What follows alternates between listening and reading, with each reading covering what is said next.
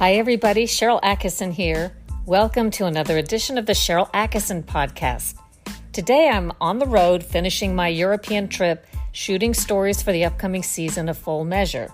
I'll also talk today about the heavy hand of Google censorship. A lot of you probably know that one of the things I've written about the most is the heavy hand of censorship and the invisible hands that are shaping this censorship and our information landscape, manipulating it. A big part of that, as you know, is big tech, talking about Google, Twitter, Facebook, not to mention Wikipedia, Snopes, and many others. These entities are working hand in hand with political and corporate interests to try to make sure you do see certain information and that you don't see or don't believe other information, even though oftentimes that's the information that's true and the information that they're letting you see is false. It's gotten so blatant that I think a pretty good percentage of the population, the thinking people who are paying attention to this sort of thing, they've figured it out. They know that when a so called fact check is conducted, particularly by one of the usual suspects, and when it finds that something is not true or not proven, that oftentimes you should consider that probably is the proven or the true thing because that's how it turns out so often. And besides the obvious overt censorship, they have all kinds of sneaky ways that they can influence the information landscape in ways you wouldn't have thought about a few years ago. I've referred to the influence and censorship of these companies as sort of a bait and switch because all of us got hooked on this technology and the social media and these platforms at a time when they were advertised and probably fully intended to be sort of an open, free speech sort of thing. And then once everybody came to rely on them for their day to day communications and information, these powerful and influential forces that I've written about in my books, like the smear, they came to understand if they could control this little box I mean your computer, I mean your devices that you hook onto the internet with, if they could just control that pipeline, well, it would be even easier than going from media organization to media organization as they maybe had to do in the past to try to influence things that way. So they came to influence and work hand in hand with these companies that hold the keys to the kingdom, the information kingdom. But in addition to making sure that information you want to see, even if it's peer reviewed, published research, for example, doesn't show up when you do a Google search, for example, Google has other ways to control what you see and what you think. And I'm going to touch on one of those right now because I do think there's power in understanding how all of this works. So, one way Google can control the information people get is through its AdSense service, A D S E N S E. They call their advertising service AdSense. Under Google AdSense, websites like mine, SharylAttkisson.com, can sign up and, in essence, defray a small part of operating costs for the website by letting Google rotate various ads into spaces on the site. You, as the website owner, you don't know what ads they're going to put on there on a given day, but they rotate them through, and then you, the website operator, can receive a small payment based on the number of visits to the site or perhaps more precisely the number of clicks that a particular ad gets. That all sounds well and good. Well, when Google wants to censor content, it can use its ad service to do that by withholding the ability of pages like mine to monetize or make money on its site in that way. Because what it does is Google AdSense will flag pages on the sites that it wants you to take down or change, and then it demands this advertising service that the pages be taken down or changed, or else the ads cannot be posted. One thing that my website is all about is not censoring factually accurate information and varieties of viewpoints. It's one of my goals, in fact, to make sure that at SharylAttkisson.com you can see and access information that powerful interests are trying to get you not to see. More like an old fashioned news source, in fact, not necessarily the prevailing narrative that important or powerful interests are trying to control. That's the whole point. So, when Google flags my articles, my factually accurate articles, and demands that they be taken down, I don't do it. I'm not going to. But it's been interesting to watch what they have flagged because all of these articles are factually accurate and in some cases nothing more than an excerpt of an article or a study that the big tech censors don't touch when it's published elsewhere, but clearly there is a minder or a watcher that's been assigned to look at my page and make sure certain articles aren't seen because that's what the website's all about. But if you look at what these articles have in common, the ones that Google wants to be taken down, it's pretty much two basic categories. Number one, anything that accurately reports on pharmaceutical issues like COVID 19 vaccine side effects, medical information in general that some in the medical establishment do not want widely reported, even if it's based on peer reviewed published studies that aren't in question. And the second category, articles that do not shed Donald Trump in a false or negative light. They want only information that makes Trump or anything he did look bad. These censors clearly do not want anything that tends to not make Donald Trump look bad, even if it's completely factual and not opinionated and the citations are included. They don't want that out there. So we can conclude that whoever's calling the shots on this, they're doing it on behalf of pharmaceutical and anti Trump interests, which could be one and the same. So, what I'm doing now that my site is demonetized entirely because I wouldn't take down these articles, I'm listing the articles one by one at SharylAttkisson.com. I'll be adding to them periodically when I have time so that people can see and specifically share these articles and the information that the powerful interests are working hardest to suppress. I'll go over a few of those topics right now. First of all, Google censored a factual article that's not in dispute that objectively recounts information strictly from a government database on COVID vaccine adverse events. This article was simply titled 80 of the most common adverse events reported after COVID 19 vaccination. That's all it is. It's a look of a federal database, not something that anybody else invented, and it looks at the illnesses and disorders by category reported after COVID 19 vaccination. This is the Vaccine Adverse Event Reporting System called VAERS. I note explicitly at the beginning of the article that a report does not necessarily prove that the illness or death was caused by COVID vaccine, or in the case of other vaccines, by any particular vaccine. The system is designed to collect adverse events after vaccination in order to uncover any patterns that were not captured during vaccine studies.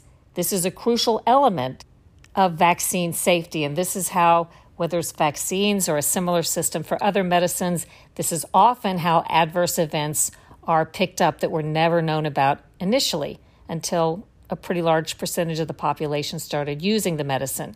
Scientists have estimated, as I pointed out at the beginning of this article, that adverse events caused by a medicine occur at a rate up to 100,000 times higher in the general population than what's reported since it's established that most adverse events never make it to a report in the database. However, some claim, as I say in this article, that COVID 19 vaccine adverse events are not as likely to be underreported in the federal database because there is so much monitoring and widespread publicity surrounding COVID vaccination and the possible adverse events. In any event, this straight analysis added no opinions or hypotheticals. It simply put in order the numbers of the most frequently reported major categories of adverse events. For example, number one, with at the time more than 226,000 cases, were problems with temperature regulation, fever, chills, sweating, flushing, hypo or hyperthermia. And it goes down the list to movement, muscle, and nerve, neuropathy, paralysis, heart issues, many of these explicitly now acknowledged to be linked to various vaccines. So none of this is disputed or controversial. It's just that many interests don't want people to see this information. So Google has demonetized the article and the website, calling the article dangerous or derogatory content. It's in essence saying that the federal database and the information contained in it is dangerous or derogatory. And by the way, does that therefore imply that derogatory content, meaning something that's negative about something or somebody, even if completely true, is not to be shared or seen on Google? If so, does that mean only non derogatory content? How does one conduct an investigation of anything? How does one report on crime? How does one report on corruption or many issues of the day? It doesn't make any sense. A second Google AdSense censored article on my website is a factual article about COVID origins, which has all the citations, the actual scientific and sources and supporting documents included. And by the way, it includes arguments on both sides of that controversy, but nonetheless, Google demonetized the article as unreliable and harmful claims. Again, that makes no sense whatsoever. By the way, as the origins of COVID have become more and more accepted, at least the widely accepted theory and belief based on genetic analysis and other factors that this was man manipulated and likely came from the Wuhan lab in China, as that has become fairly widely accepted, it's been reported by media on left and right and all over the place and not censored when certain people and entities report it. Nothing different than what I've reported. In fact, I would say mine is more responsible reporting than most because of the citations that I included and the supporting documents. I took great care to do that because of the nature of the controversies, and yet Google says that is unreliable and harmful. Another Google AdSense censored article on my website is a factual article based entirely on government documents. The events recounted are not in dispute, yet Google again called this article unreliable and harmful claims.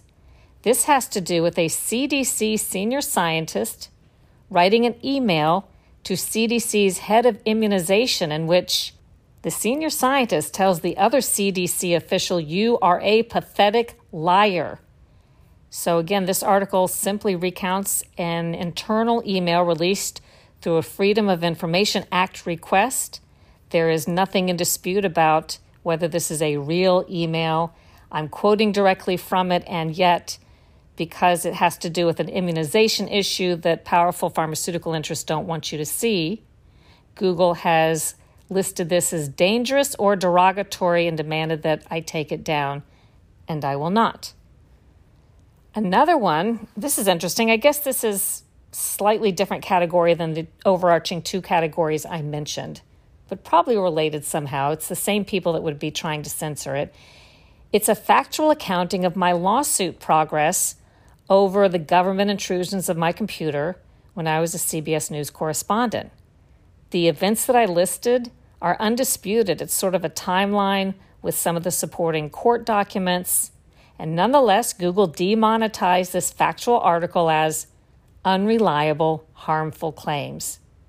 By the way, I need to do a whole podcast on the lawsuit coming up because this is, I believe, we're finishing our second week of depositions in my lawsuit over the government computer intrusions.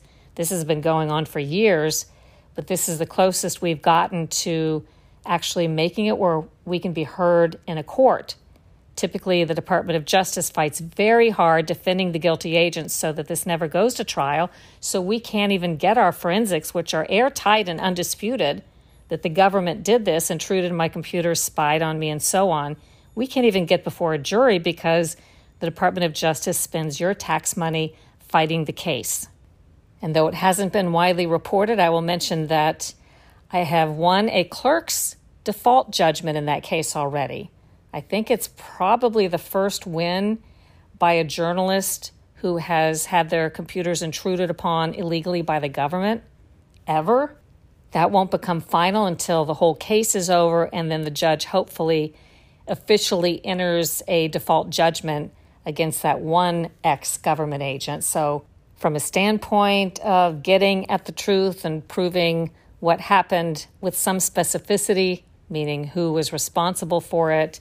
We're pretty happy we've gotten that far and certainly hope to make more progress with what is an upcoming trial if things continue to move forward. Although I don't hold my breath because, as I've learned, there's a lot more that has to do with politics and gamesmanship and so on to getting a case before a jury and actually winning it. At one point, I remember since we had the airtight forensics, which are as good as a fingerprint, I'm told, that prove the government was in the CBS computers and my computers, we know all that. And I thought, well, that's all you need. And the government will therefore apologize and hold the guilty federal agents responsible.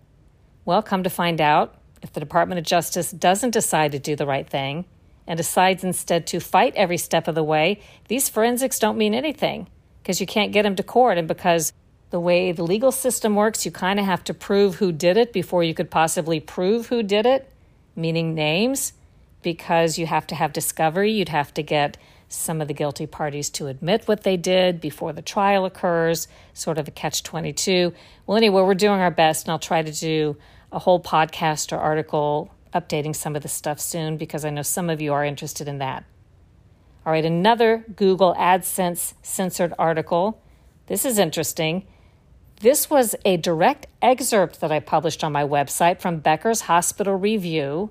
In other words, I didn't add any content to it. I just took a short excerpt from something I thought was interesting, and then I linked to the actual article in Becker's Hospital Review, which is, I don't think, ever censored.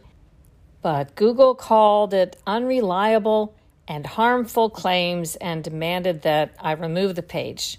Even knowing that this censorship is on certain narratives, I can't figure out how they ended up flagging this other than they're just sort of censorship happy on my particular website because let me read you the first couple of sentences of the article that they wanted censored from Becker's Hospital Review. It says The American Hospital Association and 15 other national healthcare organizations are calling on HHS to maintain the COVID 19 public health emergency.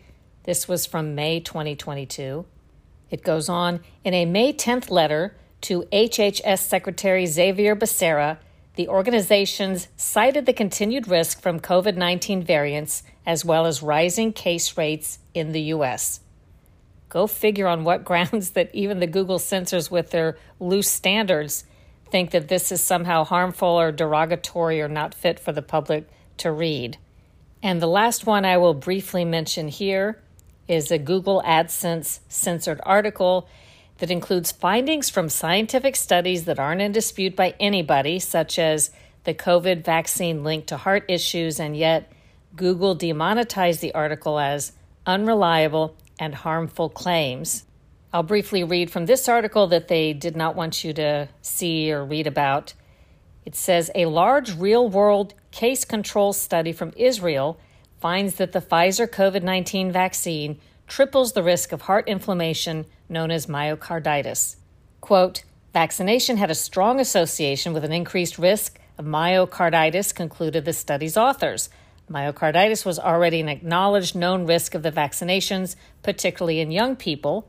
The study also found the Pfizer vaccine caused an increased risk of lymphadenopathy, swelling or inflammation of lymph nodes, appendicitis, and herpes zoster infection. Now, normally, medical experts, public health officials would want this information to get out because they would want people to know about the potential risks, to be on the lookout for it, maybe pay particular attention if they have some sort of predisposition for an illness that is either caused or triggered or theoretically connected to the vaccine. That's what a neutral public health establishment would want for the safety of the public.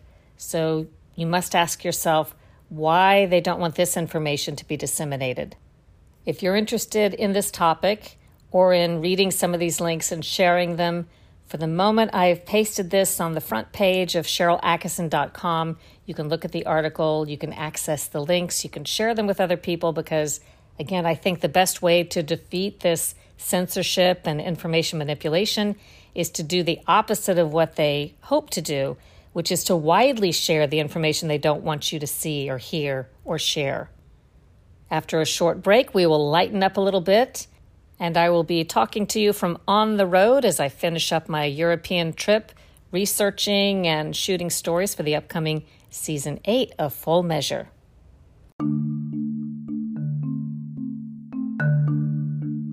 In this age of a highly controlled media landscape, it's never been more important to support truly independent journalism. Go to SharylAttkisson.com and click the Store tab for a great way to do that. We just designed some thought provoking beach towels for summer you'll love to show off and make a statement with at the beach or the pool, or hang them in your guest bathroom. They feature catchphrases like, I tested positive for critical thinking, and do your own research, make up your own mind, think for yourself. Proceeds support independent journalism causes like the ION Awards for off narrative accurate reporting. Visit SharylAttkisson.com and click the Store tab. Here we are leaving Germany. We spent quite a bit of time here compared to how long we normally stay when we're visiting, usually in and out. So we went to Berlin and where else, Bryan? Dresden. Dresden. Did you like Dresden? Dresden was beautiful. Yeah, it was nice. It really was. I'll have a story on that on full measure because we got the historic tour. And one of the in, most interesting things I learned about Dresden was that you go there, it looks like a bunch of old buildings from maybe as early as the 17th century. You know, they all look old.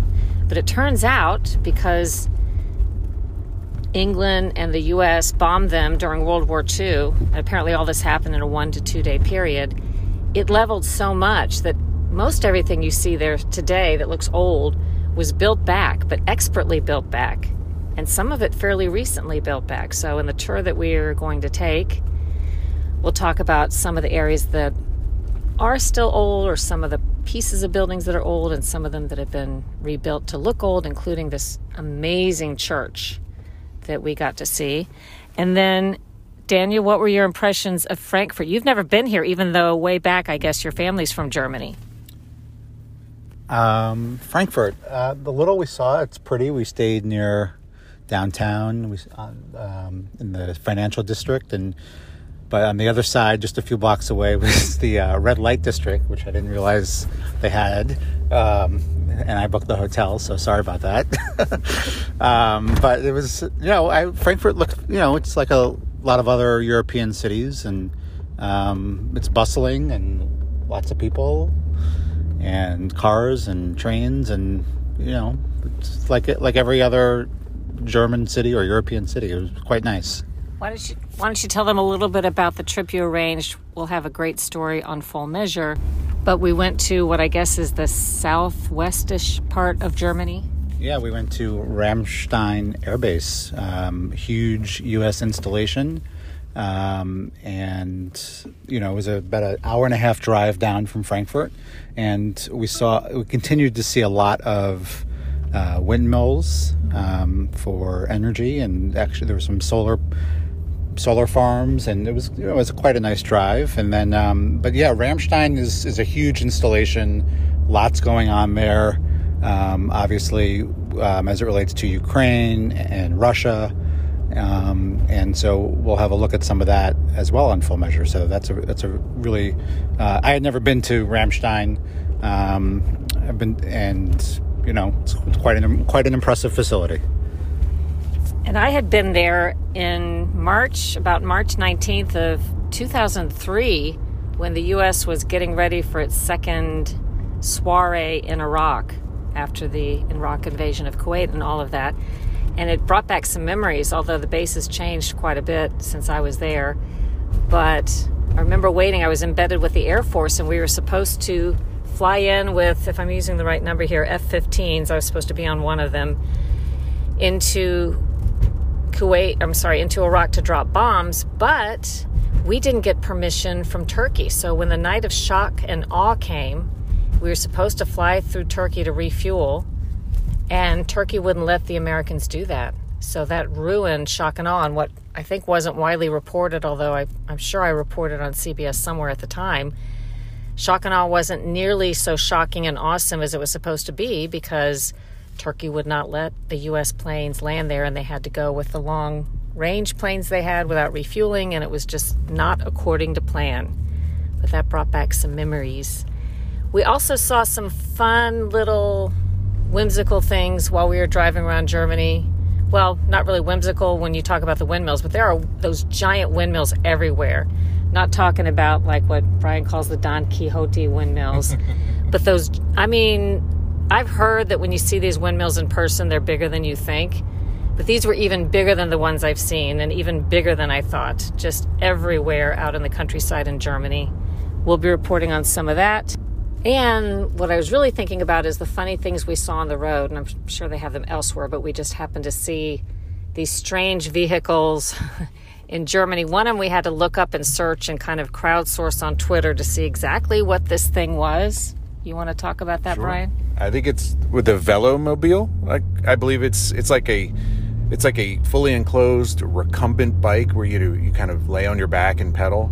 And apparently, it's so efficient that they say that you can get up to what 50 kilometers per hour with very little effort on a flat surface. And when we were coming into Frankfurt, um, and we're driving through the city, this little pod, which we all thought was like, I guess, battery operated, was keeping pace with us and passing us, and and we would pass it, and it, and but it looked like a little space age, um, you know, like a little space age vehicle. You know, it was kind of cool. It's kind of so we all, of course, you know, we took pictures of it, and then Sharyl put it on her Twitter to figure out if who could, I guess, crowdsourced it to see who you know who could tell us what it was, and very quickly somebody sent us the link. It was pretty wild, and it was some guy just in there pedaling his little butt off. Well, it looked like an older guy, and it was funny because he was mixing in with trucks and cars, and for a time on the highway, and it looked so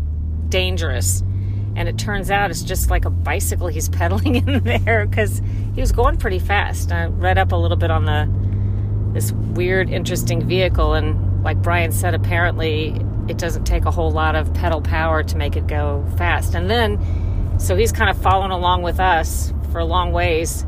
After a while, he got on the sidewalk where the where the bikes are running. So he'd go from the highway to the sidewalk, and glad he didn't get smushed because it didn't look like it was that safe. Then, when we were driving back from Ramstein, we saw these two cars people commented on like those little race cars from the cartoons where dastardly dan or somebody plus his dog his mutt used to ride around in these cars who wants to talk about those cars So I know what they are. okay So I sent the pictures, the video, to a friend of mine who's a car guy, and um, he said that they are most likely Bentleys. I thought they were Bugattis because I saw the, the B in the emblem.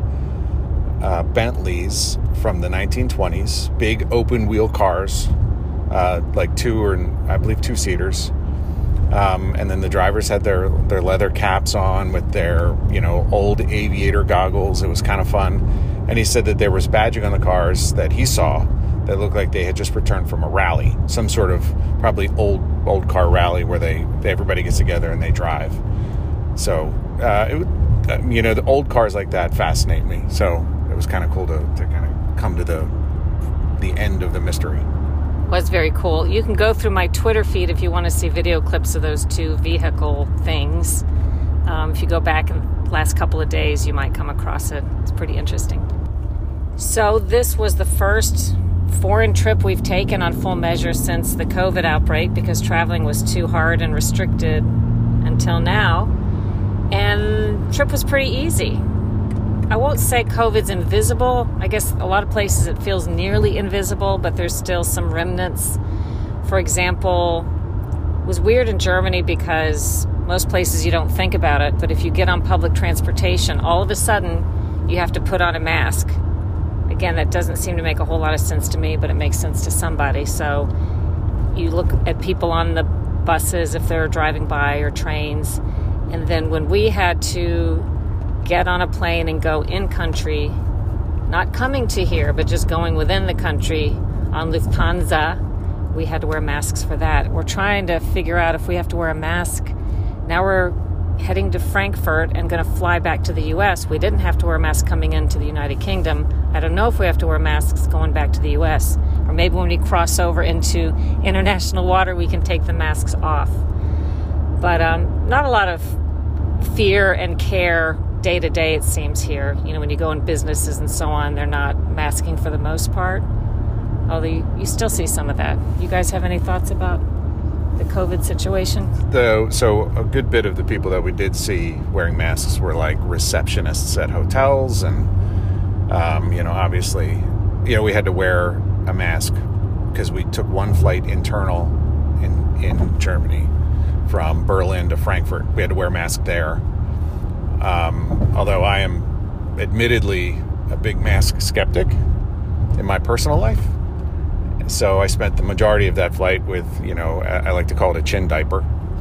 uh, and nobody seemed to bother me. So. And then we did have to, if you went into any apparently administration buildings in Germany, that's where you have to wear masks.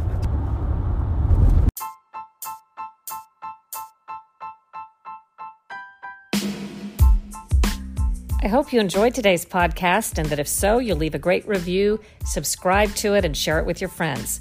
Check out my other podcast, Full Measure After Hours. And now you can support independent journalism by visiting SharylAttkisson.com and clicking the Store tab.